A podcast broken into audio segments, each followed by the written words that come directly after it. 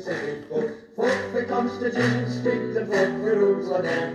Wallfield, Nellfield, and. Lots of local stories dinna ken. Uh, if like it it's me, Alan Smith, where we publish today's Press and Journal on Wednesday, November 30th, so last day of November 2022. Um, front page of paper today is fears for elderly in the worst ever staffing crisis at care homes.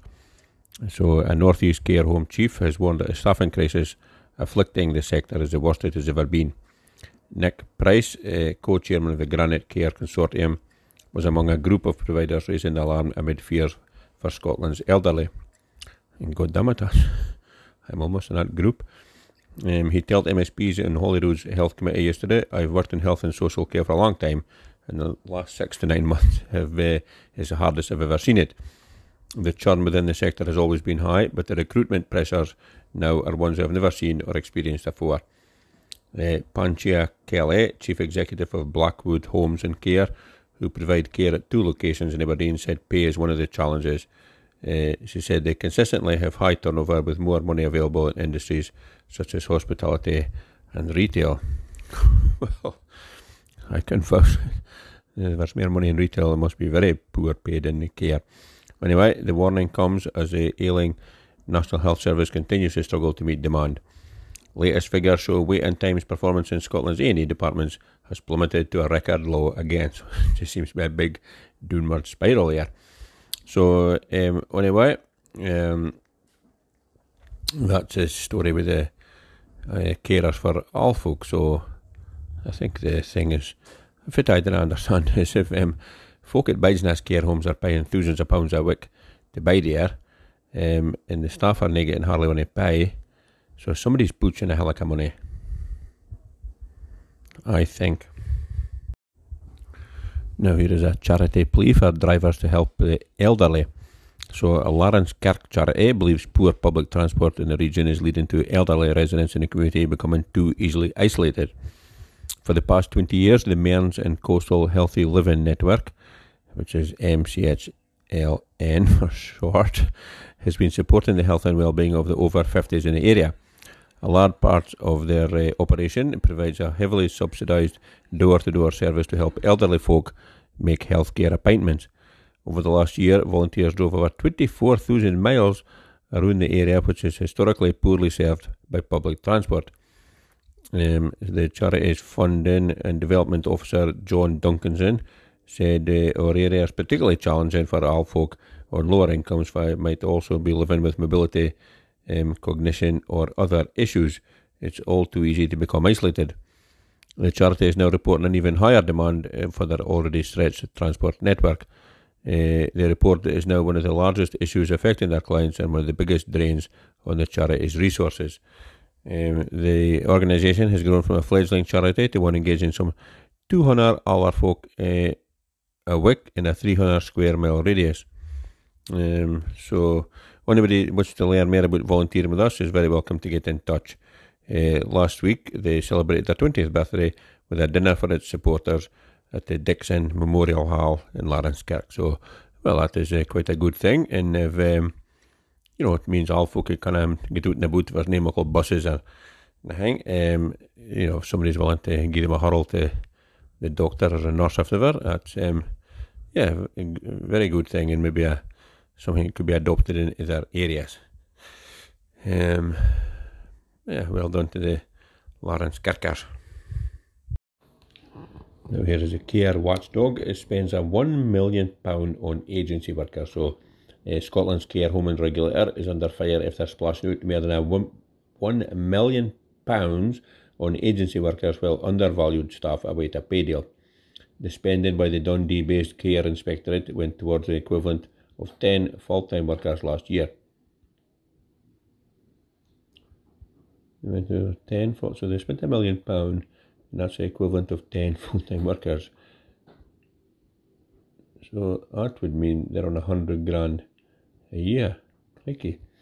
Anyway, three of the contractors were being paid more than the watchdog's chief executive, who was on a salary of about £125,000. The Belfast agency workers emerged as a unison trade union confirmed it was consulting care inspectorate staff on potential action over pay. It could pave the way for the latest stage in a wave of industrial action in the public sector. It recently published accounts for the care inspectorate, so it spent £1.025 million on 10 full time equivalent agency workers last year. What bad heck? Emma Phillips, regional organiser for Unison, said the union was aware that the watchdog had been using agency staff mm, and is in favour of everybody being paid properly. A spokesman for the Care Inspectorate said it began work in 2020 to maintain, develop, and invest in IT infrastructure to build resilience. Um, this is enabling us to increase our ability to share critical data and information with partners, he said. Uh, we engaged the services of external agency workers in line with the required procurement processes, during which we were uh, obliged to demonstrate best value. Well, that just seems like um, extortionate amount of money to be paying for agency folk, but um, I'm the expert, but I wouldn't be surprised if it's some of that folks' relations, to be honest with you, but I could be wrong. Now, here is a warning over lack of British festive turkeys. I think we've mentioned this before, but anyway, consumers have been warned of a big shortage of British free range turkeys this Christmas. We half already did due to bird flu. Well, but I think he's been frizzled up in the oven for a while. He would be only flu stuff would be calvented. Um, half of the free range turkeys produced for Christmas in the UK have already been killed in the bird flu epidemic. British Poultry Council Chief Executive Richard Griffiths told the Commons Environment, Food and Rural Affairs Committee. Mr. Griffiths said the usual amount of free range birds grown for Christmas is about 1.2 to 1.3 million. We have uh, seen around 600 of those being directly affected. Uh, total UK turkey production for Christmas was around 8.5 to 9 million birds, but around 1 million has been killed or died from bird flu, he said. Asked what does that mean for prices at Christmas? he says, I don't know, but I think it is again. That's going to be a hell of a deal for fresh turkeys this Christmas. Um, he says that's really a question for retailers. That's what he said. Um, we don't know how the gaps in retail are going to be filled at this point. Well, I'll tell you exactly how they'll be filled with chickens and uh, gammons and lumps of beef. That's how they'll be filled. Um, poultry farmer Paul Kelly of Kelly Turkeys told the committee, I don't think UK turkey prices will be going up. I think it will just be a supply issue rather than the prices being hiked. But there will be a big shortage of British free range turkeys on the shelves this year. Um, so, well, um, Mr. Griffiths added, uh, this year the producers are affected. I can see many of those taking a good look at whether they want to be in Christmas poultry. well, normally you could say it's just a license to print money, but maybe I think maybe Turkey's getting a bit less popular now, and um, you know, folk would have a, a change or something or other. But um, I would, I, I would quite like a bit, a bit of turkey and a bit of gammon and a bit of beef and have a big old um, carvery kind of thing. That'd just be tip top. Uh, as long as I'm not having to mark it. Now, here is an appeal to rebuild animal shelters. It's halfway there. An Aberdeenshire Animal Rescue Centre has started work to repair damage caused by Storm Arwen. The horse shelters at the Scottish SPCA, SPCA Centre in Drumoak were destroyed from the severe weather hit a year ago. The charity launched an appeal to raise £40,000 to replace the shelters and add new facilities and is now more than halfway there. Uh, work has now started on the project with the team adding taller fencing and building a larger shelter on site. Uh, Centre manager Louise Grease said we were uh, devastated to come into work on the Saturday morning after Storm Arwen and discover that the horse shelters had been totally levelled. Uh, thankfully, there were no horses in the shelters at the time, and no folk or animals were hurt, which is the most important thing. Uh, donations have been made by members of the public so far, as well as the Co-op, uh, the Co-op and the Elise Pilkington Trust. Um, so the next thing is to create a quarantine area for new arrivals to prevent the spread of infectious diseases. Um, she said uh, these facilities will help horses as they recover like egg who came to the centre as part of a group of horses seized on welfare grounds. Egg was an older lady, aged 26, when she arrived and, due to being part of an active court case, she and the rest of her herd were long term residents. Unfortunately, Egg had lice through her coat, a large worm burden, her feet needed trimmed, and her teeth were overgrown and needing dental work. Our staff at the centre fully clipped her body and it took several special medicated baths to kill the lice. The vets took blood samples for her due to her age and condition and it come back positive for equine metabolic syndrome. Um, this requires a strict diet, especially in the summer months when the grass is rich. Um, a special appeal was put out to help find the perfect forever home for Egg, and after a total of 722 days, she was finally rehomed. Uh, she added Egg was with us for a year and a half before she could finally start searching for her forever home, but this proved difficult due to her age as well as needing special dental care and a strict diet regime. But uh, now she's very much loved in her house, uh, her new home, and even made an appearance at her new mum's wedding. Well, there we go. We are thrilled that Egg is finally in the retirement home she deserves.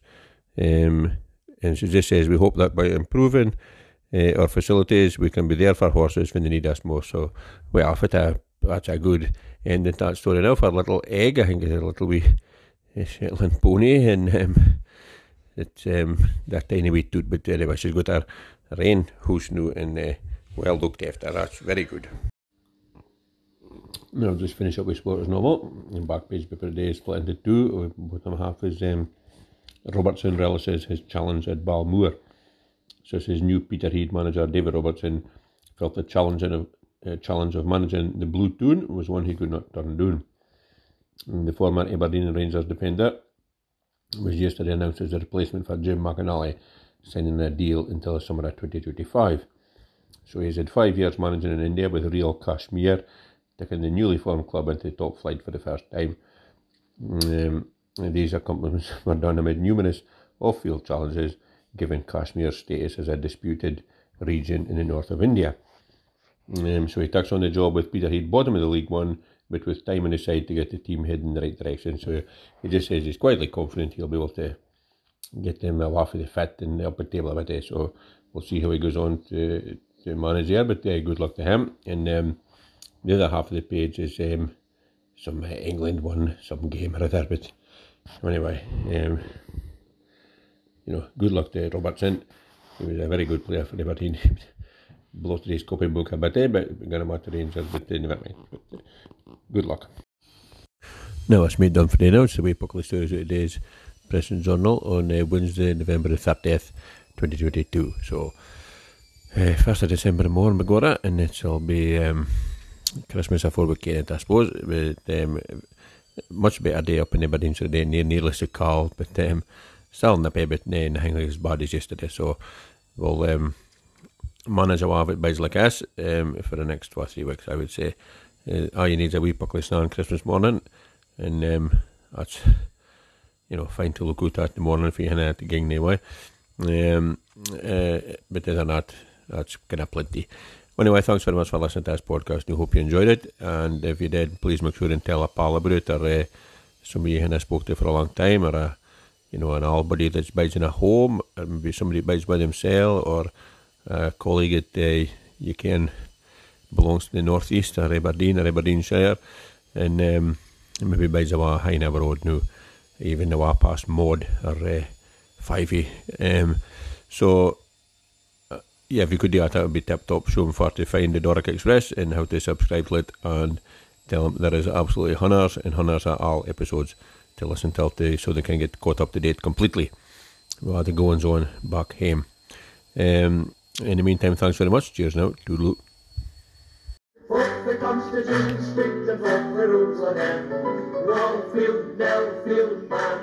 Canterfield. Lots of local stories that you made.